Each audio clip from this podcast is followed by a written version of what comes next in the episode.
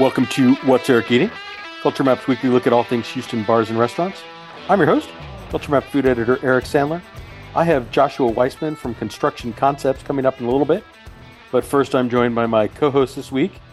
She is an expert on food, wine, and good times. Felice Sloan, welcome back to the show. How are you? Hey, hey, hey, hey. I am doing amazing. I'm so excited about this week's show. I got to tell you, got to tell you, I'm super excited. Well, yeah, we have we have a couple of cool restaurants to talk about, and we will get to that shortly. But first, let us dive right into the news of the week. Topic number one: Atlas Restaurant Group has announced that it will replace Ouzo Bay with Azumi, an upscale Japanese restaurant. Now, Felice, you may recall that the last time you were on the show, we talked about the closing of Ouzo Bay, and I speculated. Yeah, that, yeah, yeah. That it might it. that it might yeah, just yeah, be a Japanese yeah. restaurant. This is just this is just a guess, right? This okay, is, this is Eric. This is an Eric um, prediction. Come on with it. They have a sushi restaurant, and I think, like, I think if you look at the mix in River Oaks District, right, you've got upscale Vietnamese with like Colonial, you got steak with Steak Forty Eight, you got you got Mad Spanish, Tapas, Wild, you got Toulouse French, you got Bari now Italian What's missing? Sushi, right? I upscale Japanese. So I think if I had to guess, or or they'll do something completely new, right? Like they they you know a, they got a talented group of people in that company. They could come up with something completely new. But if I had to guess, I, I bet you they bring some version of their one of their sushi concepts to to Houston. That's my guess. You called it, Eric. Let me you know, you you called it, you bet money, you you were right. Okay. As as the uh, as the sharps say in the in the betting space, I may have been working on some inside information. I was gonna say that, but you know, I want to give you your props first, and then I was gonna call you out. That's how that works. Fair enough. So, so now that you know that it's going to be a Japanese restaurant, what do you think as as an addition to everything else that's going on in River Oaks District, whether that's Steak 48, Bisou, Toulouse, Bari, Le Colonial, Mad, Ojo de Agua, and Loch Bar. It's it's sister concept. It works. I think it's we kind of talked about it. It's smart, it's on trend. Um I actually um looked it up after reading your article. Um, so I think it definitely works, you know, from that standpoint of what they want to do and um, kind of what's kind of going on with all the other restaurants where it fits into the landscape. I just hope they're able to, you know, they have these, the way they see it fitting in what they want is like sophisticated presentations with an immersive experience. I'm like, you know, those are big words. I want that, but we want the food to taste good, right? Like everyone wants. I'm right. sorry. and, and and and you know, just thinking about kind of what's in that extended Galleria area, right. you don't have to go too far to the other side of 610 to get two restaurants that are pretty good at doing high quality Japanese food with an immersive experience one of them, of course, is Nobu, which is which is in the mall, and then the other one is Uchiko, uh, which is a sister restaurant to Uchi that's on Post Oak, uh, where you and I had dinner last year and had a really good meal. Correct. So, and and then if you just if you want to go east just a little bit to to Weslayan, you get to Roka Akor, which I'm you know I, I understand when I say a restaurant flies under the radar that I'm one of the people responsible for putting restaurants on the radar. Uh, but it's been open for a few years now. We don't talk about it very much, but I've never had a bad meal at Roka right. before. And if I want, uh, you know, like a steak and sushi kind of combo experience, it would be one of my very my very first choices. I think. So, you know, they they're they're kind of and and that's kind of what they're doing, right? They have high end Japanese beef, they have sushi, they have small plates and shareables and all that stuff. So, you know, I I think you know, not that I not that I have any doubt about Atlas Restaurant Group's ability to execute right. I really like Loch Bar and I really like Marmo. There there are other projects here in Houston, but you know, it's a. I'm just saying it's a highly competitive environment. Correct. I just think that they need to. I want them to be more on the food tasting good, because again, the immersive and um, sophisticated. We got that. We know. I know that they can do that well, right? And every one of the places you just named, they do that well. Like that's that's um, an expectation. That's a bare minimum to me where they're going. That's literally a bare minimum. Like so, if you're going into that space, that is expected, right? Now I need to have that and great tasting food, and let's join that together. That's right, it. Because if you listen to last week's show, you know that Becky Masson and I found a great experience at Bari, but we didn't like the food very much. So you don't you don't want to come up short. So if they can do that, um, and I think that they, you know, I think they'll deliver. They will. They'll they'll they'll make the the location and where they're going because they have prime location where they're going to be. You know, that's prime real estate where they're located. So yeah, it's at the entrance to River Oaks District. So correct. You know, you can see it from the street. It's yes, I agree with you. It's you know, of all of the sort of options, it it's where you want to be. I would say it's where you want to be. So I, they're set up to win. They're set up to win. So I'm cheering for them. Absolutely. All right, let's move on to topic number two. Culinary Khancepts. This is the hospitality group behind State Fair and Liberty Kitchen. Is opening Reel Luxury Cinemas and the Audrey Restaurant and Bar in the Market Street development in the Woodlands. Uh, we should say that Culinary Khancepts is also the company that's in the process of reviving the River Oaks Theater, and they're related to, you know, I always screw this up. I always say, I, I, I always either say Studio Movie Grill when it's Star Cinema Grill or the other one. Hold on, let me let me let me make sure I get this right. It is Star Cinema Grill. See, I always do that. I always tag them with the wrong. Anyway, they know the movie business. They own Star Cinema. They're they're connected yeah. to Star Cinema Grill, and they're taking over a, a Cinemark location that closed. I think it's only got five or six screens, and then they're doing the Audrey, obviously named after Audrey Hepburn. Uh, that'll be like an eclectic kind of modern American restaurant. You know, we keep talking about changes coming to the woodlands and especially Market Street. It's been a it's been a busy time for openings there. If you go back a couple of years, they had Mastro's Ocean Club. You know, more recently, Bosscat Kitchen just opened there this year. Sixty Vines opened there this year. So a lot, a lot happening uh, in that little corner of the woodlands. And so, Felice, I say all that to say to you, what do you think about Reel Luxury Cinemas and the Audrey? You know, the people in the woodlands they like a good time. You know, they don't want to come into the city. They could care less what we have going on. They want it right there.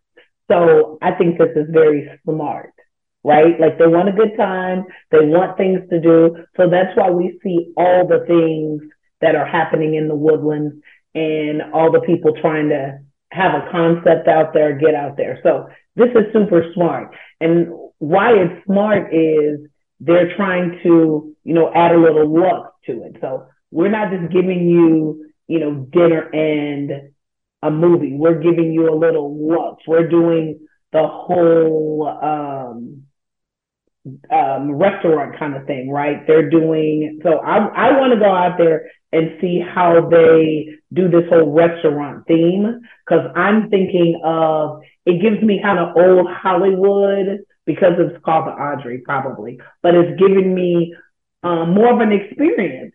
Where when we first had this whole um, movie with some advanced kind of offerings of meals, we were excited. So I think they're just upping the ante on that and just taking it to the next level. I don't think the people in the woodlands necessarily, you know, care about that so much. Um, but you know, you have a couple of people that want an elevated experience. So I think once that kind of catches on, it's going to be a big deal. It'll be like, you know, they'll make a lot of money. It'll be huge. Well, right. Uh, well, within yeah, within the context of whatever they can do with, you know, five screens or whatever. But but right, I I think you're really onto something. If they just wanted to do a regular movie theater, it would have been a Star Cinema Grill, right? There's nothing Right. there's nothing that would have prevented them from turning that Cinemark into a Star Cinema Grill. But this, you know, real luxury cinema with upgraded seating and a better menu, so like you can you can eat while you watch the movie, which I and and more importantly from my perspective, frankly, drink while you watch the movie, right? Like we we want that wine list, we want those cocktails, we want that beer to go with our popcorn or snacks or or you know sliders or whatever, and then to have the additional restaurant with that kind of like you said that kind of luxurious decor, Hollywood glam theme, combined with an approachable menu, right? You, you know, they're not, you know, neither Liberty Kitchen nor State Fair is exactly reinventing the wheel when it comes to food, but they are consistent and pretty well executed. So knowing that they can kind of do that in this new environment, I think, you know, I think that's all to the good. Yeah. I'd go. I'd go. Yeah, it, well, and I think that's the other thing, right? Is I just I don't go to the movie theaters that often anymore. Me You know, either. That's kind I'm saying post- I'd go. Right. No, that's what I'm saying, right? Post pandemic, right? So give me an experience, right? Give me give me the comfortable seating, give me the give me the food and drink, and I'm more likely, right? Because I can't do that at home. Yeah. Not not in the same way. And then let's do topic number three. Esquire has named EZ's Liquor Lounge to its list of the best bars in America 2023. Felice, I had Matt Tanner and Morgan Weber from Agricole Hospitality on the show a while back. We talked about EZ's pretty extensively before it opened. Uh, we haven't said as much about it since it opened in the fall, so I thought this was kind of a good second to sort of check in on it. Have you been to EZ's Liquor Lounge, and if so, do you have thoughts? You know what? I'm so embarrassed that I have not gone. I know you've talked about it and I've heard people talk about it, and I have not. Now I'm really embarrassed because you know I am a cocktail girl. I'm all about the I'm all about the spirits, honey. And Esquire has made it on their list, and I'm like, what? What is going on with you? So I definitely have to get there before all the Houston people get there um, and start telling me about it. You know, so let me apologize to the people of Houston that I haven't been there yet, Eric. You know, let me apologize that this made this list and I haven't made it yet. So you let, let me throw it back to you as you throw it to me. You tell me what your thoughts are. Well, I, I have to say, I really like, I've been there very often for reasons, but I, I have enjoyed my visits there. It's got this really fun kind of retro interior. You know, Matt spent months, maybe even years, like sourcing vintage advertisements, neon signs, pool tables, all this stuff that just makes it feel like, you know, a kind of casual divey bar from like the 80s or 90s. In my description, it's from the era when you could still smoke in bars. That's what it that's what it looks Mm. like, which is not is not uh an activity that I feel any nostalgia for because I don't miss leaving bars and smelling like an ashtray. Uh, Right. but but you know it it that's kind of what it reminds me of, and it was inspired by classic dive bars in the Heights like Alice's Tall Texan and the Shiloh Club, which are the places that Matt and Morgan and some of the other people affiliated with the project like to hang out at. And so Mhm. they basically they said, well, if we like this environment, we can create our version of that and then bring our standards for cocktails. Because the you know, it's the thing about a dive bar, right? Is you're you're either drinking spirits neat, maybe a highball or a beer, right? You're not yeah, you're not asking them to make complex cocktails.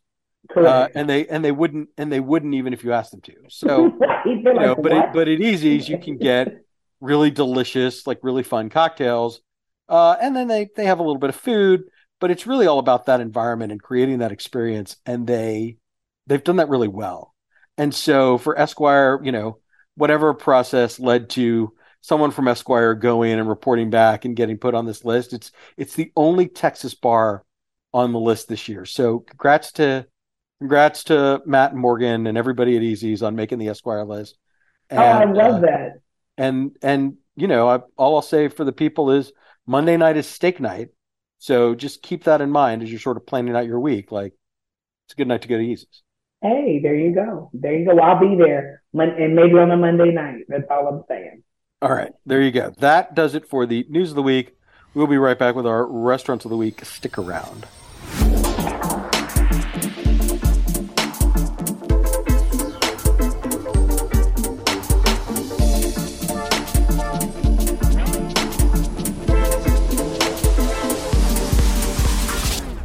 Felice, for our restaurants of the week, I have two places I want to talk to you about, and, and I think we're going to go maybe a little long because these are two of the better restaurants I think that you and I have been to in quite some time. Let me start with Little's Oyster Bar. This is the new seafood restaurant from Pappas Restaurants. It takes the former Little Pappas space on Shepherd. You know, we've talked about this some, but it's essentially the first new high end, you know, luxury concept from Pappas restaurants since Pappas Brothers Steakhouse opened, and that's almost 30 years ago. And they've taken this iconic space with its, you know, Art Deco signage, and they completely changed it. And they brought in a chef from California, and they completely changed the menu. So, you know, a lot of attention, a lot of high expectations. Let, let me let me throw it to you. One of the reasons I invited you to, to come with me to Little's Oyster Bar is that I know you you have an affection for Pappas restaurants in general and Pappadeaux, their Cajun seafood concept in particular. So, as a as a Pappas fan and a Pappadeaux regular, what did you think of Little's Oyster Bar? Okay, let me. Can I just say, Little's is that girl. I'm gonna call her because it's that girl. She is the moment. You know that whole woman. She is the moment. She is a vibe, and she, I'm going to say she because it's giving all of that. And that's what, you know, we do as women. So she is the vibe. And as a, I wouldn't even, I wouldn't even put it in the box of a Pappadeaux where you're like, if Pappadeaux, it, it doesn't even give me the Pappadeaux um, vibe.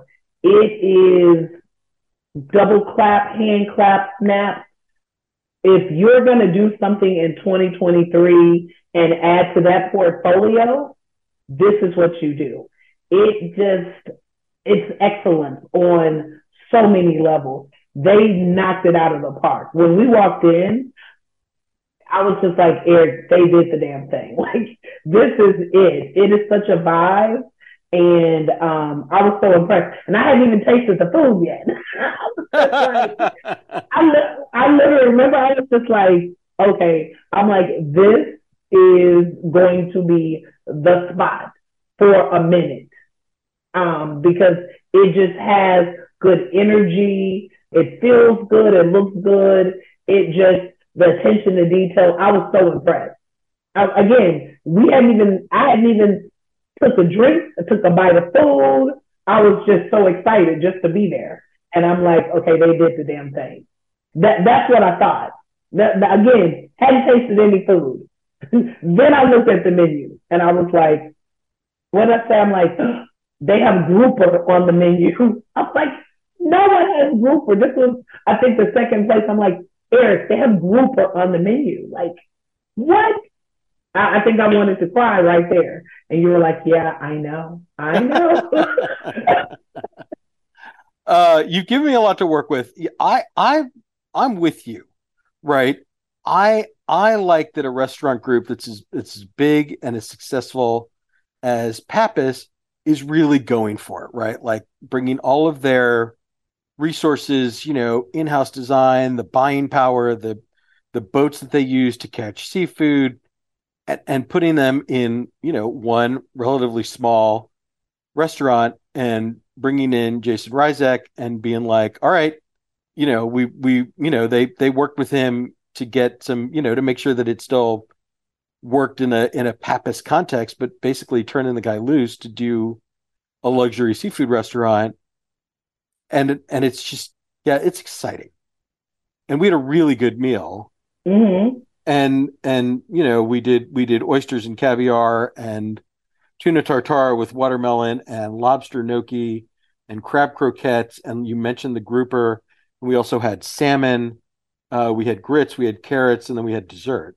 Right. We had king um, salmon not to be right. confused with that king right right. A farmed a farmed king salmon product from new zealand that's similar to ora king but is a different uh, fishery a different uh, whatever producer. Yeah. Um, so what were maybe a couple of your favorite dishes? What what stood out for you? Definitely, of course, the grouper. Um, and again, and we talked to Chef Jason about it, and he was saying that over like I guess the that weekend. That was one of the popular um, dishes that came out of the kitchen. And I was like, probably, you know, do that mean people like grouper? Maybe, maybe they're just as excited they like grouper, or maybe they're just excited to see something different on the menu, right? Like, okay, we know redfish, we know snapper. Hey, we we have a restaurant that's bold enough not to just offer it as a special. They're standing behind us. They have it on their like menu. Well, hell, let me try this. So I'm like, good move, and it, it was it had a it was amazing, and um just the sides, like the carrots. I'm like, okay, everything was just um it didn't remind me of any of their other restaurants, right? Like it just it, it had its own it had its own vibe. And um, I really enjoyed every to say I there was nothing that I didn't enjoy.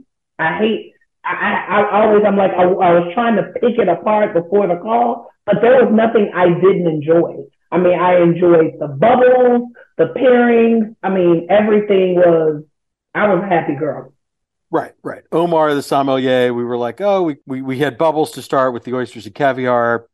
And we're like, oh, but we want something different with, you know, with our entrees. And he was like, oh, I got you. And he busted out this kind of mineral, you know, mineral forward. It was either Italian or Greek. It's like there's mm-hmm. there's some fun stuff on that list. They're not wines that I'm familiar with.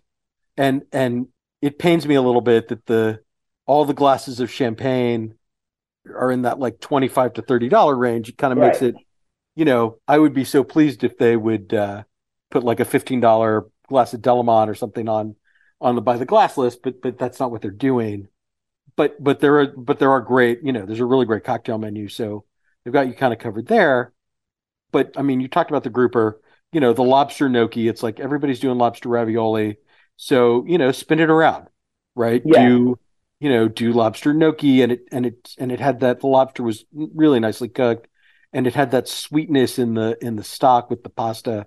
Uh, I mean, just a really really tasty dish.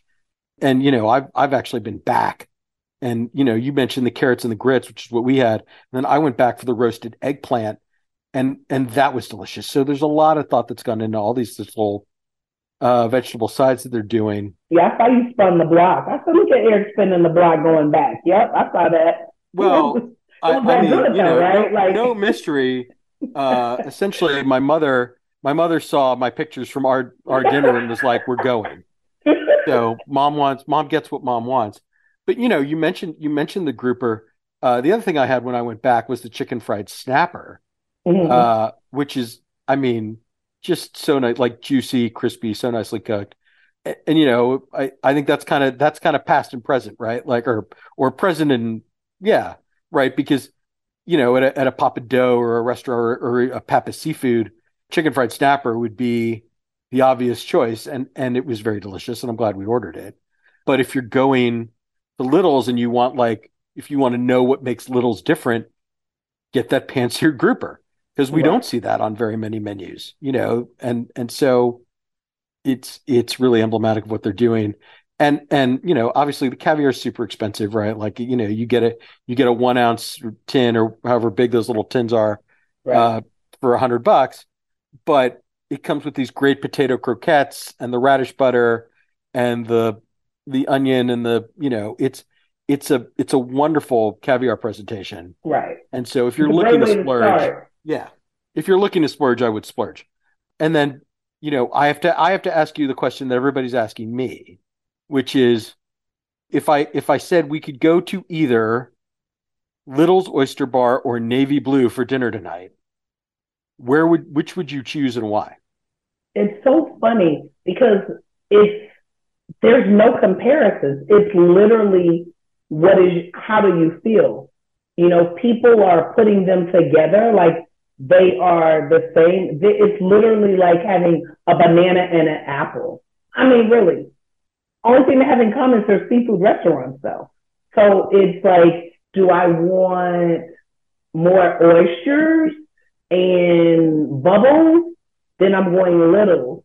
Am I thinking that I want maybe more cocktails and maybe um, like, you know, I like that grouper sandwich or um, the one dish you, you were telling me about, some of the dishes that you talked about, maybe the chicken dish or something right, like the black that. and snapper, to... you know, right. I love that black and snapper at, at Navy Blue. Right. Um, you know, the swordfish au poivre. Right. right, but there's nothing, the only thing they have in common is seafood. There's a space for both of them right? Like there's you you I'm like, okay, tonight I want to go to navy blue, tomorrow I want to go to little. That's literally it. Like I wouldn't I wouldn't pick and choose. The the where you're gonna have to pick and choose and still there's no picking choosing um is when they um when there's another oyster bar that comes. And still really there's no picking and choosing on that. That'll kind of be based on how spending you want to be that night, right? But but depending between um, navy blue and little, there's no comparison, in my opinion. No, no, I, I, I, I mean, I set you up and kind of backed you into a corner, but uh, you, you skillfully avoided avoided it, and and you know, I agree with you, right? That they are they are distinct experiences with different menus, and and obviously there's some there's some overlap, right? They both some they overlap, both have yeah. They both have oysters. They both have uh, they both have fun cocktails. They, they both have key lime pie. Uh, you know, most most notably, right? I, I, guess you can't open a seafood restaurant without key lime pie. But that they're they're distinct, and I would go to each restaurant separately for different dishes, and and I would enjoy the meals at both restaurants. Yeah. And so you know, I, I know I know everybody wants to pick and wants to say one is better than the other. And I'm just not I'm not ready to do that. I really like them both. And I have been to both in the last month and and feel like I've got a good handle on both of them. And there are times when I will want to go to Navy Blue. I think maybe in a group I would be more likely to go to Navy Blue because that menu is really set up for for sharing. But if yeah. it's like two or four, probably more maybe a little more likely to go to littles but but also it's like who am i dining with what is the occasion how does how do the menus look to the other people i'm eating with? All of that all of that just plays into the plays into the experience or the decision knowing right. that we're going to have good service either way. They're pretty dining rooms either way. They're conveniently located either way you know so there's there's a lot to recommend either one of them. And then it really it just I, I really think people are going to have to try them and decide for themselves what they prefer based on their own individual taste. Yeah, I agree. All right, and then let's talk about another restaurant that is not new. It's been around for a little while. It is Viola and Agnes Neo Soul Cafe. This is all the way down in Seabrook. This is a this is a restaurant that's gotten some attention. I know Alison Cook put it on the Chronicles Top 100 list a few years ago. I think it still has a place there. But it, it you know, this is a place you and I had been talking about going for a while, and I'm glad we finally did. Because it, it is just, you know, you kind of you're rolling down NASA Road one, you know, on the road to Kemah, and you you know, you go around a bend and it's this, you know, this kind of dilapidated looking strip center, and you walk into this restaurant with with very little in the way of expectations. But it's one of the most satisfying meals I've had all year, right? Just to put that just to put my cards on the table. So I'm going to turn it over to you and let you talk about what we liked about Neo Soul Cafe, and then I'll I'll clean it up. Yeah, I'm so glad to finally get back out there. You know, when I first went was years ago, so this has been around for years, um, and so many people haven't heard about them, right? And um, I was I went for lunch, and they were out of the gumbo, so you know I was bummed out. I was like, ah, and I just hadn't, every time I kept saying I was going to go back, I just hadn't made it back out there. So now they're in their new location, which is a little bit further down. And um, it was great to have, um, it was us and it was pretty, uh, uh, uh what, it was four of us?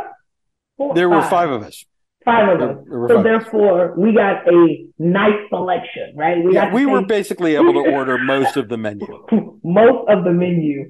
And I would have to say that we were so happy. I I think I probably cried at a moment. At a point, um, there was things that I didn't want to try because I didn't want to keep eating because I know I had other stuff that I wanted to eat. Um, that's how satisfying it was. Um, I made the list of things that I wanted to talk about, right? And I'm like, there's nothing that I didn't like. What but, but, but people people have been listening to the show for a long time. They know you. Mm-hmm.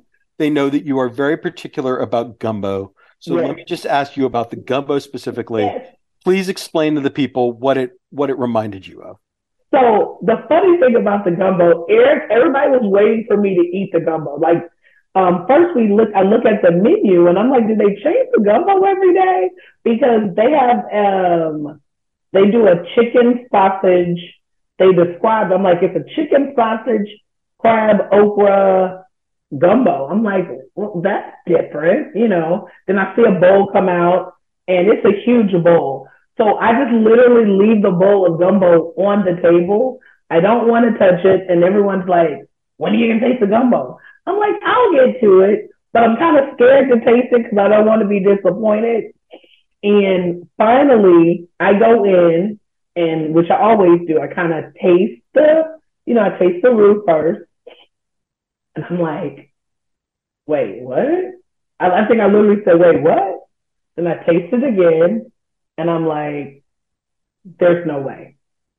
And Eric's like, is it that good or is it that bad? I go, wait, I just need to find out something. and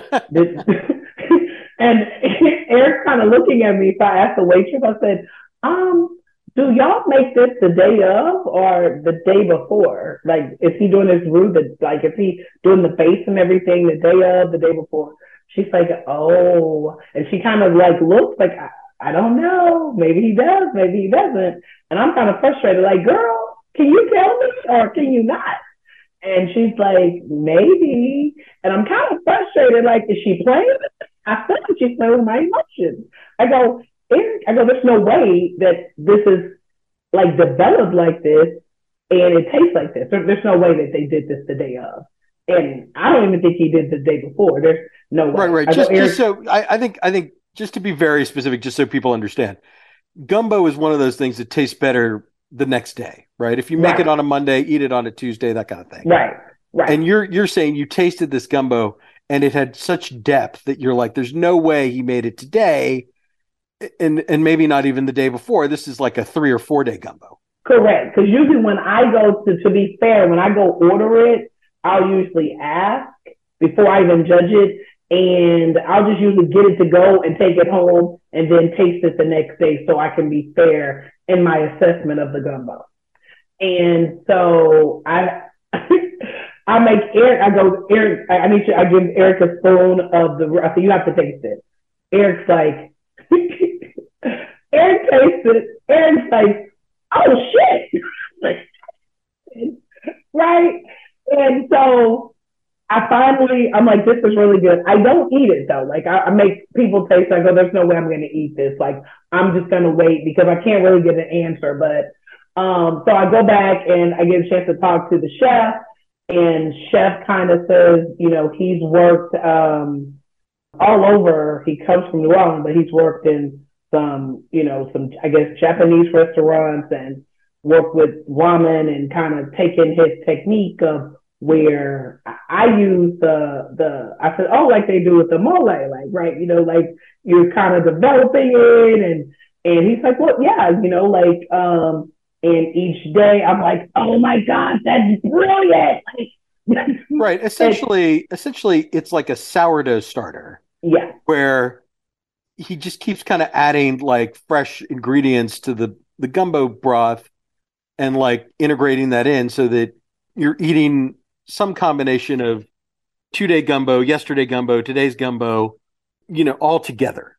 A- and you compared it to the mole madre at Pujol, which is one of the most famous dishes in the world. So I, I would tread very lightly on that, but but it, it does have that it does have that idea of like, you know, everlasting gumbo, right? This infinitely right. replenished. Uh, and that's why he didn't really want me to go there. Like he was like, "What? Yeah, no, right." But in my head, that's where I went. But of course, it's because you have the seafood base, you can't go that many, like two or three days. But in my mind, that's what I thought because the flavor was so developed. Needless to say, Um, I ate it the next day, and if you like gumbo, and um, where folks are like, where do you go get the best gumbo? Oh, go to your grandmother's house or your aunt's house. Well, I'm gonna say drive down 45 South and go to Viola and Agnes. And I think you will be very happy. It is, the gumbo is amazing. It is very good. I'm, I'm so happy. I'm so happy. But, you know, that's just the gumbo. That was just one dish. Right. Now, we're, we're not going to, we can't do five minutes on every dish, but the, the other two that really stuck out for me were that, that fried seafood plate with catfish and shrimp, you know, that, that old school kind of cornmeal, southern batter, uh, really crispy, really well fried. And then the other one was the curried oxtail, excuse me, beef cheek, that I just thought was, you know, one of the one of the better uh, Oh, one of the better yeah. dishes we ate that night. It was a highlight, definitely a highlight. The beef cheek, and then you also got the butter beans. They were true southern butter beans. They were, um, yeah, on point. And then we also got the pretzel, the pretzel with the. So you got Oh, yeah, the the pretzel, right? That's why I didn't want to taste it. You're like, you have to taste it. I'm like, no, because I'm gonna want to keep eating it, and I we have so much food coming. Right. Uh, and then the other thing is just the prices are incredibly reasonable. You know, I think that, you know, I think the catfish is 18 bucks. You get a giant fillet. You can add a half a dozen shrimp for another $8. The beef cheek was this huge portion, you know, $24. Everything comes with sides. So, you know, you, you get, and, and, you know, you mentioned butter beans and you had, uh, you had dirty rice, you had cucumbers and tomatoes, like all the, you know, fried okra, all the classics. And so, uh, you know, just uh, it was, it was a, you know, this is like Southern comfort, modern soul food, you know, however you want to describe it, done at a very high level, uh, in a very unassuming environment at very reasonable prices. So it's, it's a must visit, I think, for anyone who kind of likes that food. Now I will say, take your patience, take your bottle Yeah, of it's wine. slow as hell. Yeah, right, it's, it's it's molasses BYOB. slow. it's very slow because everything is literally fired up when you order, and it's And it it's looks like they only do one table at a time. Yeah. So literally, like if if you're in a rush, if you have no patience, probably not the place for you to go because you're going to be frustrated. Um, we're telling you now, but if you can muster up the patience, and you will be very happy with your meal. Your your wallet will be happy. Your tummy will be happy. It's worth the drive, though. It, it's a wonderful dining experience. Oh, I will say the red beans and rice. I wasn't a fan of the red beans and rice because the red beans, um, they're like vegan red beans and rice. So they're not cooked with, um, you can order the, I ordered the sausage on the, I ordered sausage. You can add sausage. Um, however, because they're not cooked with meat, they just fell flat for me. Like it's just, they are, they're truly vegan red beans and rice. So even adding the, the addition of the sausage, it still doesn't like hit like if that they were cooked with that that meat component. You know, if you're a vegan, if you want the vegan red beans and rice, you'll be very happy. Yes. No, I, I agree with all that. Uh, no, the, the one thing that I, the one thing that I, I just want to share because it, it made me chuckle is you and I were walking out of the restaurant and it was a Friday night and we were going to Little's that Sunday. And so I said to you, see you Sunday. And a woman who was waiting for her order near the entrance looked at me after you walked out the door and said, what church do y'all go to? And so I had to explain that no, we don't. We're not really church going types. We we just we just like going to restaurants.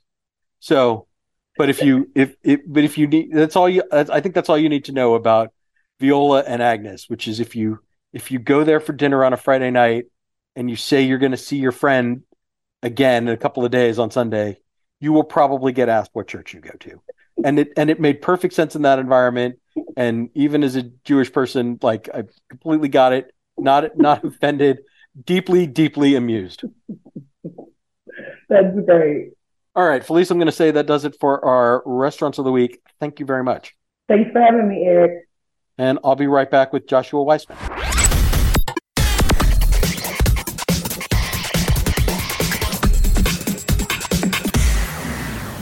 I am joined this week by the owner of Construction Concepts, a construction and design firm that has worked at a whole bunch of Houston restaurants, built the built those restaurants.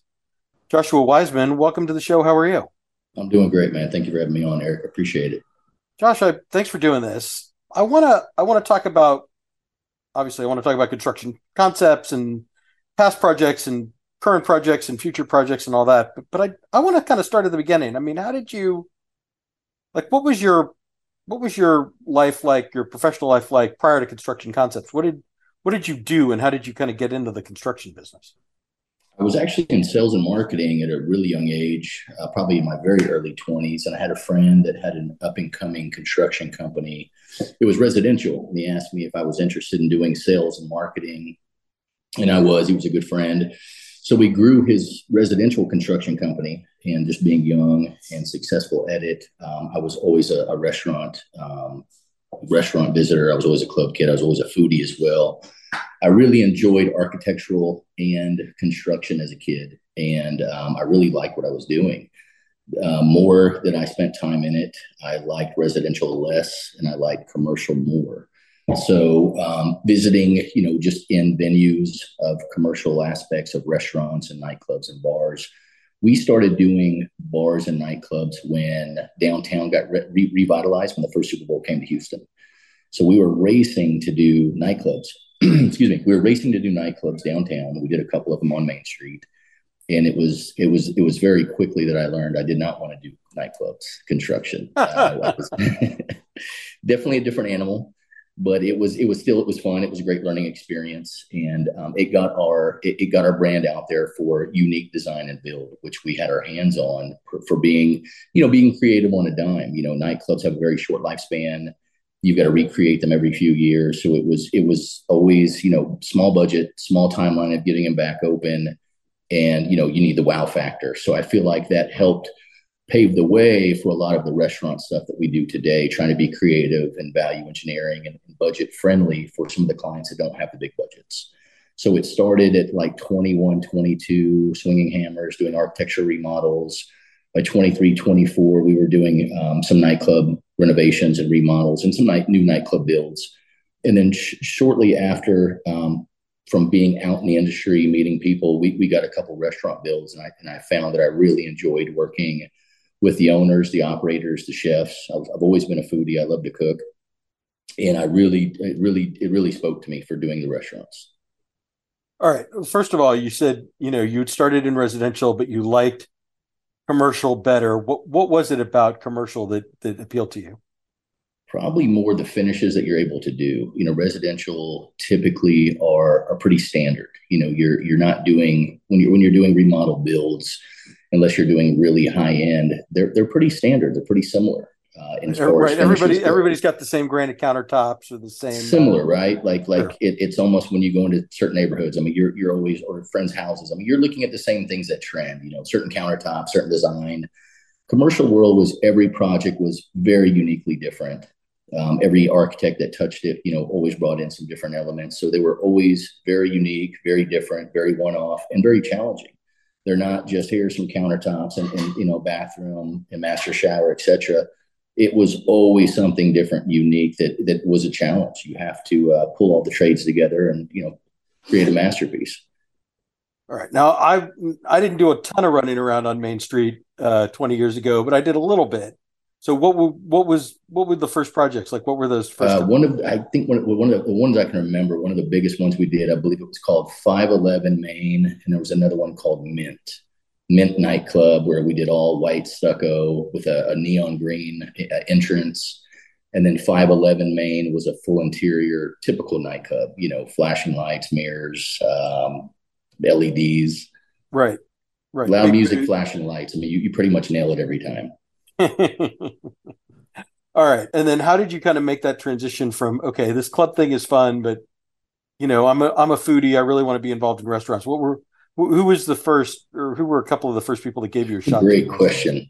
we we changed our marketing approach, and I believe it was more just grassroots marketing, knocking on doors. We created a flyer. We had residential and commercial construction, and I believe it actually it's still there today. I think it's called Izakaya or Iza.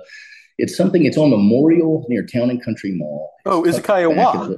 Yeah. So that was my first restaurant remodel, probably like 16, 17 years, maybe 14, 15 years ago. Um, it was it was one of my first restaurant remodels when they first came to market. That's a cool spot because it feels very like it feels like you've taken a trip to Japan when you walk through the doors. It was very authentic. Um, we had just a, a, gentleman had called us. I don't remember how or why, but he called us. We came out, looked at it. It was it was a smaller budget. Um, it was an, they'd already been around a few years, and it was an interior remodel. We did a lot of woodworking. We did the back, um, the back custom wood bar. But I remember it was one of our first or second restaurant deals, and I remember it stuck out because the food was actually exceptionally good. The chef was very passionate about what they did, and they're still there to this day. So it, it was one that we definitely remembered and were proud of. But that was one of three, probably, of the first restaurant projects we ever did.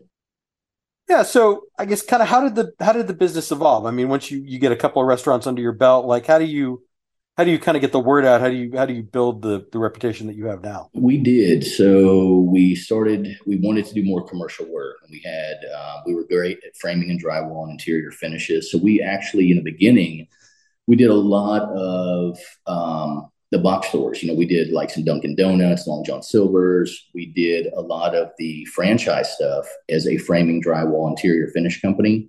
As we grew our brand, we weren't quite a GC yet. We were GCing small stuff.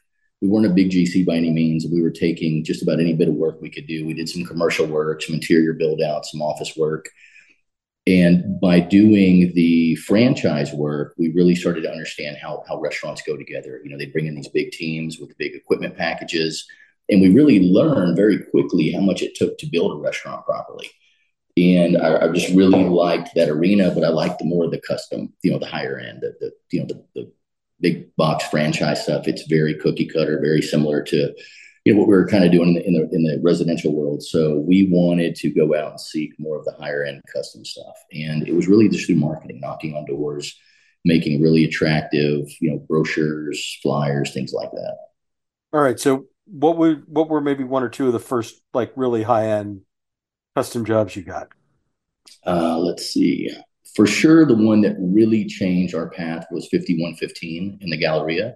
Okay we had done a handful of remodels before that one, but that one was what that really allowed us to to go full out and, and show off some amazing design. It was done by a, a local amazing designer, Nina Magon, and her studio. It allowed us to go in and really show off, you know, her design, our capabilities as a contractor, and we had a very short timeline. You know, that was brought to us where they had maybe about 120 days left the owners had just um, they hadn't selected a contractor. They were behind with the mall opening, and it was one of these. Hey, uh, if you can build this in four months, it's yours to take. And it was very challenging, but it was. Uh, you know, it's, it's the same story, right? Small budget, small timeline, and, and pull this off. So we we jumped at the challenge, and it's it were definitely um, definitely one of it was the biggest changing point of our career was that project. That's when people said kind of you know knew who we were from then on. Yeah, because I mean, I I mean, I I feel like I see construction concepts banners all over town, right? I, you, and you've worked with, you know, just a ton of people who've been on this podcast, right? I, I mean, you guys built Doris Metropolitan, I think. Yes, sir. Bosscat Kitchen. Correct. Um, I, I mean, who are you know maybe maybe kind of go through what are what are some of your favorite projects that you've done over the years? You've you've touched on Dory's is one of my favorites because we worked with um, with Dory himself actually one on one, and he is very artistic. Uh, this guy would literally spend about every day, every minute in the restaurant with us, working hand in hand. But he's an artist. You know, he would sketch stuff on a napkin, we'd stick it on the wall, we'd build it. He would he would literally be there holding our hands, which was was good and bad. But it's one of my favorite projects. Um, just great operators, very. Um, they're very serious about their brand and what they do, and they deliver a great product. So they're they're definitely one of my favorites. I really enjoy. Uh, we also did Marmo. I really enjoy working with the Atlas Group. Um, very similar. These guys are very passionate about their brand. The chefs are all amazing. The staff's amazing. And Marmo was really a, another one that we really enjoyed working on. Um, there's been, you know, there's been little randoms like the old Zimm's. We turned into um, Bar Victor, which had a little restaurant piece. It was really, really nice to work in that small space because I'd always hung out there when I was younger.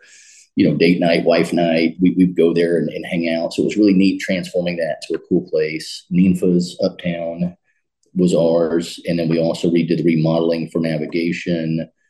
Uh, Bosscat John's become a great friend. Him and his team are amazing to work with. They're also the same owners of Ten Sushi. We did that one as well. Uh, let's see. More recently, you know, we've worked with some really, really neat people like, um, you know, Burger Bodega. They were really fun because of the the really crazy design that they they wanted. I say crazy, but it's it's just really unique that they had this vision and we thought at first when we saw it on paper and renderings, we are like, "Oh, that's interesting." But when we pulled it off, it really came out so just amazing. Really, really liked it. Yeah, it's really immersive, right? I mean, that you know, a boss had a, pretty clear vision, and he found that great uh, Houston-based design team to kind of help them bring it together. And then when you're you're in there, I mean, it's it's a small space, but it it really does kind of take you places.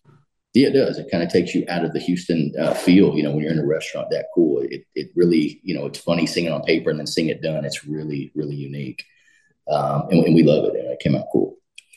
Uh, what are you working on these days? I mean, what you know, there's just a ton of new restaurants opening. I'm what what are what are a couple that you can't wait to show to show? Uh, we've got some cool stuff coming. One of one of my um, can't wait to seize is uh, Toca Madera. You know, these guys uh, from started in LA. They've got uh, Scottsdale, about to open Miami. Um, you know, we kind of consider them around here in the office like the powerhouse. You know, they're they're they're one of the most popular brands. You know, definitely not the largest brand in the country, but they're one of the most popular brands in the country. And they just they, I, I feel like they really do a great job. You know, we have flown out to LA, Arizona, and Vegas to see their brand in action and they've they've got a great team. They've got the design down with a great design team. They've got the operations, and I believe they really touch on all senses right. You know, acoustics are important to them. Lighting's important to them. You know, the food, the ambiance, everything. So I'm I'm really excited for Houston to really see this kind of product. It, it's going to be a sensational build. It's going in the new Allen Center or the new Allen um, project. And that alone is a very unique, cool building. And um, to see that kind of, you know, um, operator and concept in that building is going to be really cool. Yeah, I don't know that we've really talked about on the show. The, the news only officially came out a couple weeks ago, but it's a high end kind of Mexican inspired steakhouse. That's right. That's right. And you know, it's it's kind of unique because they tend to focus more on the entertainment piece of it and once we, you know, went out to visit their other locations and meet with the operations team, I mean, I was really blown away with the food, which is obviously, you know, how important that is for the Houston market. You know, a lot of people bring style and flair and, and you know, cool concepts. But if you don't back it up with really extraordinary food and service, you know, we're, we're, we, we tend to be a pretty hard market here. And they delivered. I mean, we were really blown away. I remember we were talking at dinner, like, wow, these, these guys should have led with food. I mean, that the food really is remarkable. So it's, uh, it's going to be exciting to see it come to town and open up. Yeah, is that kind of a typical thing for you when you when you start working with especially some of these big out of town groups? I mean, is it important to you to like get a feel for their existing concepts by by traveling and, and seeing what they're working with? Usually, yes. We what we want to do is make sure we capture, you know, what they're going for. You know, um, some people, you know, when you look at blueprints, you can easily read what you're building but I feel like if you really get to walk and touch and feel the space and know the operators and meet the chefs and really find out what's important, you know, some people like Dory's, you know, these guys are meticulous about lighting and acoustics, you know, making sure the ambiance is set to the right feeling when you walk in. Some some clients are like, look, get me open and our food is going to do everything, um, or our service is going to sell it. So yeah, really understanding the client's needs and wants and feeling and touching their brand helps quite a bit because we'll take one or two of our team members, we take a ton of photos. Getting to have a real hands-on experience makes makes a big difference for us. You know, we, we like to really know our client and our brands that we're bringing to, to, to market and understand what's really important to them. And and tell me a little bit about you know your relationship to because you know we profile different restaurant designers, different different people have different people they want to work with. I mean, what's it like for you? You know, what's the interaction like between build and design? I guess right. How do you you know where does the where does the rubber meet the road, so to speak? Sure. We we you know it goes around here. It goes twofold. So we either take blueprints, design prints, and just build it per spec. You know, you bring me you're a client, you bring me blueprints, design package, we read it, we work hand in hand with the designers and the architects, and we'll build it turnkey per plan, per design. Then you have other clients that come to us for the full package, design, architectural, um, everything turnkey as well. So we, we do both very well, either learning and knowing what the client wants through their brand, through their designer, through their architect, and simply follow instructions. Or some clients come to us and say, look, we've seen what you do around town. We'd like you guys to give us some concepts, some ideas, and we, we can design it fully in house as well. So it's either we spend a lot of time with the client in advance trying to capture their their style, their vision, and really take it from concept to completion, or we honestly get the get the cheat sheets where it's handed to us and say, "Here you go, build it," which is, is a lot easier usually and faster. right. Here's the design. Here's the materials we want. Go do. That's right. That's right. And, and, you know, some of them look, they're just looking for a number. So it's like, here's the architecture, here's the design. What's it going to cost me? And that's where you know you you need to be competitive. You need to be aggressive in this market. You need to understand what you're building but at the end of the day, um, you know, price is obviously very important. Tell me a little bit about, you know, working with the city, right? Because every time, you know, a restaurant, you know, inevitably we get a press release and the restaurant says we're going to open in the fall and then the fall comes and goes and it's spring or even summer. Or the next fall. Yeah, or the next fall. right. Um, you know, I mean, we we know that this is a difficult time. We know that there have been supply shortages and cost increases and all that stuff. So how is how is your how has it changed from your perspective over the last couple of years? It, it, it is definitely more challenging. Um, you know, the city has its internal review process, and you know everybody talks about it. You know how painful it is. However, it is what it is. I mean, you know, as we're a growing city and there's more stuff coming online, the city's busier. So there, there definitely are some challenges on the city and permit side, the procurement side as well. You know, um, right after COVID, we, you know, everybody had the same problems. You couldn't get a vent hood, you couldn't get a walk-in cooler. There was tons of delays, and then also two price increases. All materials have gone up across the board, and, and nothing's really come down. They're just not continually going up. So pricing has jumped probably, you know, 35, 40% from where it was two years ago, um, just across the board on all materials, mechanicals, finishes, etc. Trade labor is not cheap because everybody got busy. So all of a sudden everybody's premium to do anything for you, you know, painter, tile, etc. Every trade across the board's gone up in price as well. So it, it's the market has increased on construction cost, and then you know delay times. You know, you you you factor in what the city you you know the city's going to take as far as permit timing. I don't feel that there's these huge time delays these days. Um, as long as you really have a plan when you sit down and you're you know you're going right from architect to permitting and you you know properly lay out your procurement and, and all your you know what's going to happen first right the cart before the horse but if you can order pre-order your units your control panels your disconnects things that you know have a little bit of a lead time you you being proactive you you're not looking at too much delays. City can delay you a little bit but if you've got a really strong architect and i would highly recommend a permit expediter. There's a bunch of great ones here in houston. They will handhold your project from submittal to the end and i think that's the most important part for somebody waiting on a permit, you know, spend that little extra money, you know, whether it's 800 or 1800 for a good permit expediter, spend that money because they will track it. They will know how to communicate with the city for revisions or what the architect or engineer need to, um, you know, what box needs to be checked, so to speak. It will it will make your life a lot easier. You will get a permit a lot faster. So we we recommend it. We do it on every project. Yeah, what what are what are some of the other things that you've sort of learned over the years? Like if you you know what do you, what are what advice do you give, especially to, to people who maybe have never opened a restaurant before, or you know maybe like a, a Bosscat or an Atlas or coming into the market for the first time? I believe two things. Um, one is I would say, which a lot of people don't like to you know show their cards, but I'd say first off, you know, share your budget with your architect and design team. You know, a lot of clients, you know, they have a vision of what they want and if they don't share their budget you're going to get a beautiful design from you know an architect and, and, a design team that you know they're, they're they're shooting for the gold right? They want to design a masterpiece. So if you don't share your budget what we've seen in the past many times is somebody will sit down and, and they'll have a good budget but they'll say look this is my budget here's my blueprints here's my uh, design package and you know how quick can you start? And then we go through the, the bid process and we come back and say, look, you know, we, we missed the mark by 40% because it's such a unique or elaborate design or, or such a high end spec finish package. So I'd say first off, you know, be very transparent with your design team and your architect and make sure they they communicate and coordinate. You know, a lot of people go out, they sign a lease, they hire an architect, then they go hire another design firm.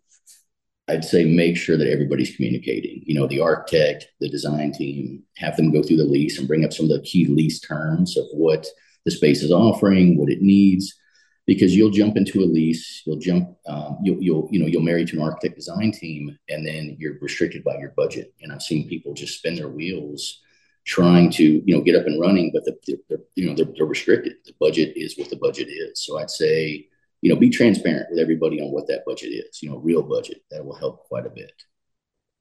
I, I once had uh, Omar Pereney on, you know, as a consultant. It's like, you know, you know, do you ever put like guardrails up on people or like do you or, do you ever see something in the design and like try to steer people away from it because you just you know it's either going to be like super expensive or, or not going to work very well?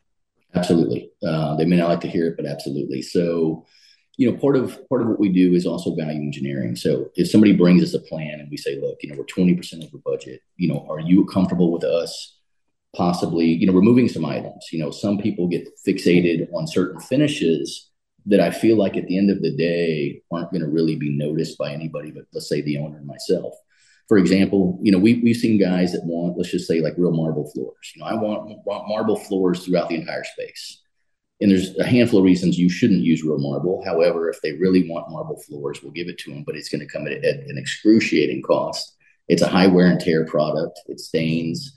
Um, but you know, it's, it's slippery, feel, right? Like it's dangerous to walk on. Like there's a well, million reasons. Porous, it doesn't clean. That's a bad idea. Turn yeah. colors. I mean, yeah, there's so many reasons not to use it. We get some clients that would fixate on something like a floor, where you can find options. You know, there's a lot of really great products. You, we call it VE, but value engineer. You can find a lot of really wow fact, wow products that are you know very cost affordable. So yes, you know, we've looked at stuff in a plan and say, well, if you want to save twenty thousand dollars let's take the marble floor out and go with a stained concrete or LVT or, or something similar where once you put 40 tables on it, 120 chairs, and about 300 people, who's going to really see the floors as much as you think they are? So yes, there are some details where we say, look, you know, how important are these floors to you, and where do you want us to cut costs? This is one way to cut costs. So we definitely do that. I, I you know, the, the hard part is mechanical. Your mechanical being your electrical, your HVAC, your plumbing is very hard to cut cost on. You know, when it's designed properly, I tell people, you know, 65% of your budget is going to be the infrastructure, the stuff you don't see that you have to have, right? Metal framing, your mechanical plumbing, HVAC, water heaters, etc. That cost doesn't change much. Then you're left with, you know, 30 to 35% for your finishes, your wow factor depending on, on the style of the build and square footage, of course. But the finishes are really what you have left to play with when it comes to budget. And that's where you can you, you can pick up some extra money or some value engineering or some savings is in the finishes. How would you kind of describe like design trends, right? Like, you know, 10 years ago it was that that kind of farmhouse thing with the yeah. Edison bulbs. Yeah, uh, grass. Yeah, you know, I think I think that's mostly gone away. I, I, don't I don't think I've seen an Edison bulb in a in a bar or restaurant in a minute. Um, where where are we now? Like, how would you kind of what what are maybe two or three of the the most popular trends that you see in terms of an aesthetic, or what sure. are, what are you being asked to execute? Yeah, what I'm seeing more of, which I really actually like, is we're, we're seeing a lot more like um, higher end luxury finishes. You know, people are going the extra mile to wow people. So we're seeing, you know, a lot more brass and gold. We're seeing a lot more metals on the interiors. Um, one thing I like is we're starting to see a lot more florals and colors. You know, things are becoming very colorful, very florally, whether it's wallpaper or trees inside, which I like quite a bit. Uh, we're starting to see a lot of natural woods. We're getting back a more modern take on it, but we're starting to see a lot of mahogany, um, walnuts, a lot of natural woods done with like brass inlays. So it, you know, to me, it's trending um, to a really cool, you know, higher end feel for a lot of spaces. You still have, of course, the difference between the market of everybody's style, but we are seeing more high end stuff. Like the more stuff that we're bidding and looking at for restaurant tours around town, we're seeing some really unique, very cool finishes. Yeah, I mean, you know, you talked about Ten Sushi. I mean, that that's one of those, right? With the the trees inside and the the wood, and it's and it's warm, and it's you know, I we've talked about this. I, I talk about it on the show all the time, but I, I do feel like, you know, post pandemic, right? Restaurants are really looking to create an experience, right? Something that you you know, something that you can't get just by having the food delivered or or taken to go. And so that that makes sense to me that they're trying to create like a more luxurious and welcoming environment. I think so. I mean, I think when you look at a lot of the, the I, I, call them larger brands, but like the substantial, you know, steakhouses or you know seafood restaurants or places that have been there a long time doing big revenue numbers. You know, when they're really nice and high end and entertaining, I feel like you know you're you're getting people to stay longer, right? Which means bigger tickets and more revenue. So you know, in these atmospheres, it's not a turn and burn. It's hey, you know, have some cocktails, hey, have some dinner, have some dessert, then have a bottle of wine, and then stay and have some friends at the table. So I feel like the more comfortable it is, the more you know, the more that you get to entertain. And you know, I tell people more is more, right? Like if the place is busy and, and every corner there's something unique to look at, you're entertaining people. Yes, you've got great food and service, but I think the place itself is also offering entertainment as well. So it's ambiance, you know. Um, we've got clients that even looking, you know, past the acoustics and the LEDs into like, you know, senses and smells and just a little bit everything, how the how the booth, you know, feels when you slide into it, what kind of, you know, uh, materials are you using. So I think all of it really touches on all your senses to make you say, wow, I really, really like this place. It just feels good. And you're staying there and you're spending money and you're entertained. Is there anything that you haven't done yet that you really want to do? Like, do you, do you have like a dream project that you're, you're like waiting for somebody to come to come to you and say, I want to build, I don't, I don't even know what it would be, but is there anything that's on the bucket list you haven't had a chance to do yet? I mean, you know, it's funny you say that because we've we've gotten close with some of these newer, big, newer, higher end brands coming to town that are just you know spending more and more every time. Um, I would love someone to say, look, you know, go go do your worst. Here's an open checkbook. You know, design me the nicest restaurant we've ever seen. So I think that that's a bucket list there. We, we have not had that happen yet, but we've had some clients that have come in with some great concepts. Um, and, and, what really makes it nice is when they're when they understand what it's going to cost. You know, they don't come in with a concept and say, well, here's a concept, but here's a budget. They don't match. When they come in with an amazing concept and a matching budget, it really makes it nice that we know that we're going to be able to pull that off. So, dream job, just for everybody out there, is is a no budget project. Love to see one of those. What? What? I mean, what is kind of a typical? What what does it cost to build a restaurant these days? Like a great question, and that's what everybody wants to know, right? Uh, the the moving target or the cart before the horse. It, you know, you can build a good prod, uh, a good restaurant. You can build a good finished product for two hundred fifty to three hundred dollars a foot. And some would say, wow, that's expensive. Some would say, wow, that sounds a little too cheap. But but it's also a moving target, Eric, because if you look at what is the landlord providing? You know, is it coming with grease traps? Is it coming with 800 amps of power to the space? Is it a one story versus a six story?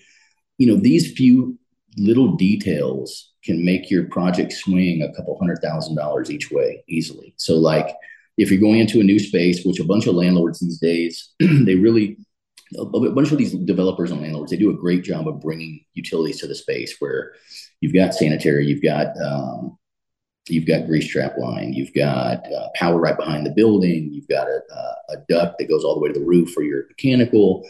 They're setting them up for success where you get somebody who just signs a lease and runs into a building, and you're like, okay, your power's a thousand feet away, your chase is through a neighbor suite, you're on the second floor, the guy below you is in business, we have to core through the floor during you know midnight hours.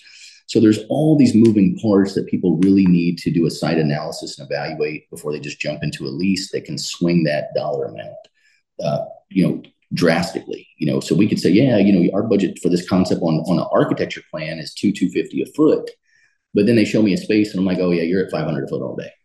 And they're like, well, what happened? What changed? And and it's really it, it is you know it's individual case basis. Every site's different. Some sites are really easy. I can park my trucks in the lot. I can work all, you know, I can work, you know, multiple hours. But you know, you take downtown, for example, we've passed on some projects downtown where they're, you know, in a bank building with neighbors or residents. There's no parking. You can't get permits to shut the street down, or you have to pay traffic. Um, you know, you can't get deliveries. You can't work during certain hours. You can't store your materials on site. Can't get a dumpster porta can and it makes it so challenging where you're like look this would be you know a half million dollar coffee shop in Midtown, but it's going to cost you a million bucks in downtown. And those are the type of projects we're like, you know what, maybe we just don't want to take on this, you know, this this very challenging project. You know, it's just too many too many uh, issues or obstacles. But that's what'll change the budget. Now, obviously, the next thing that's going to change the budget are finishes. You know, you just like you know with whether your home or your you know your car or your your style of clothing. I mean, you can spend some money real fast on really nice stuff. So, you know, you could take a tile that you can get a nice looking tile for four to ten dollars a foot. And you can get a really nice tile for 50 bucks a foot. So it just really depends on your your style of what you want as well as what's being designed. And that's where sometimes we do value engineer because an architect may spec a really you know beautiful tile at 50 bucks a foot and we, we run all the numbers and we come up with one of these you know wall tiles that covers half the walls and it's $150,000 for tile. So right. we'll have to come back and find something uniquely cool, uh, similar for, you know, eight, nine bucks a foot. We save the client, you know, 70, 80 grand. So finishes are where we're going to spend a lot of your money. Yeah. I, I can only imagine if, you know, even, you know, even if I say I had a, a half a million dollars or six or seven hundred thousand dollars to build a restaurant, that if if you told me, yeah, that wall as designed is going to cost you a hundred grand, I'd be like, uh, let's find a way to do it for 10, you know, or yeah. Or and I tell you, we're going to do a really cool wallpaper. Yeah. I'm in. I'm in. Save that's me, right. Yeah. That's right. I don't, actually, I don't need the, uh, I don't need the tile. I, that's you know. right. We're actually looking at a really, uh, we're doing a really cool project right now. We have a, um, we have a translucent quartzite where it's, it's see, it's not see-through, but it's translucent. We're putting LEDs behind it. It glows. It's some of the most beautiful stone I've ever seen, but it's, it's $11,000 a slab um, where most of your, you know, quartz, granite, quartzite, porcelain countertops are, you know, 1800 to three grand for a really nice one. These are 11 and they need nine of them to go around the bar. So it's an extravagant look. It is a wow piece, but you know, it, it's what you pay for, right? So it, it is going to be a wow piece, but yeah, you can spend a ton of money on finishes. I, I mean, I, I, guess as an operator, right, as long as you, you know, if, but if it's the centerpiece, if it's what brings people in, you know maybe maybe that is the maybe that is the hill you need to die on right? Like well, that's what i was going to say you know for, for you to walk into a place and feel that it's you know it's special it's unique it's different and it gives you a wow factor uh, on top of you know beautiful service and ambiance and, and and you know food and drinks if you want a wow factor and you budgeted for it then yeah absolutely. You know you can definitely get it. So to answer your question i, I think 250 to 300 is is a good budget for a, a, a build out with a decent finished product and then if you're going on the more high end side, I mean, we're, we're, we're seeing stuff 500 to $700 a foot all day for, for a nice high end build. Um, and, and I guess, is that, is that kind of where you, I mean, do you have a preference? Do you, do you, do you want to build more, more restaurants like, uh, that are casual and, and kind of funky like Burger Bodega, or do you, do you want to, you know, you want to like knock out as many, you know, Doris Metro style places as you can? Great question. Um, I, I, really like both. You know, we like unique. We like the one-offs. Um, I love the higher end stuff because you know we, we like to visit these places as well. So it's really nice to be like, oh yeah, we built this and it's extravagant. But I really still do like working on the small one-offs, the unique designs. Um, you know, we, we really like to pull off we, around here. We kind of tease like Mission Impossible, where someone come to us with blueprints and go, hey, you know, here's my blueprints, here's my budget, and you know, this is all I've got. And we'd like to build wow into every one of our projects. So like we want to try to find a way to offer unique and different. So even if it's a limited budget and it's a mom and a pop or a first timer or even their fifth time, we would like to really add, uh, give them added value. So we like both. We really do. Um, I love building the high end restaurants personally because I visit all of them, all the restaurants we do, I visit and we support. But um, I really like both. I mean, if I had to pick one or the other, I would pick the really extremely nice one and extravagant one. But I still really enjoy working on both, hand in hand with the clients. Outside of the projects that you've done, do you do you have like a couple of favorite spaces in town that you just look at and you think they did a really nice job with that one? Yeah, I do. I do. You want to tell you me? to name them? Yeah, I, uh, I really, I, I, really enjoy Mastro's. I think they did a fantastic job with the ambiance, the inside outside. Uh, I really like Mastro's. Um, there's a handful that uh, there's a couple other ones that uh, you know we, we visit. My wife and I will visit just on date nights. We really enjoy that are just really nice, great, well done products. You know that we like to visit quite a bit. All right. Well, Josh, I got to say that does bring me to the end of my questions. Is there something you wanted to discuss that I haven't asked you about? And I think you did a great job of kind of nailing all of them, man. All right. Well, before I let you go, we have to play the lightning round. Five easy questions, five short answers. Just say the first thing that comes to mind. Sure. Joshua Weisman, what is the outdated trend you are happiest about that it's gone away? Like baggy clothes. what is the first band you ever saw you ever saw in concert? Oh man. Uh, cannot recall. Who is your favorite Houston sports figure, past or present? Hmm. Another good one. Jose Altuve. What is your fast food guilty pleasure? It has to come from a restaurant with a drive-through. Oh, that's going to be probably Chick Fil A on Hangover Day. and then finally, what uh, what new Houston restaurant have you been to recently that really impressed you? Oh, what was it? Uh, we just went actually Graffiti Raw. Good answer, Josh. Give us the the website for construction concepts and the social media. How can people? Uh, sure, man. Appreciate it. It's buildit.com. B U I L D. Actually, sorry, buildithouston.com. B U I L D I T Houston.com. Well, once again, thanks so much for doing this. I really appreciate it. Hey, bud. Thanks for having me on, man. Really appreciate it. Have fun. Yes, it's fun. You can follow me on Instagram at Eric Sandler. Keep it locked on culturemap.com for all the latest Houston bar and restaurant news. Thanks so much for listening. I'll be back next week.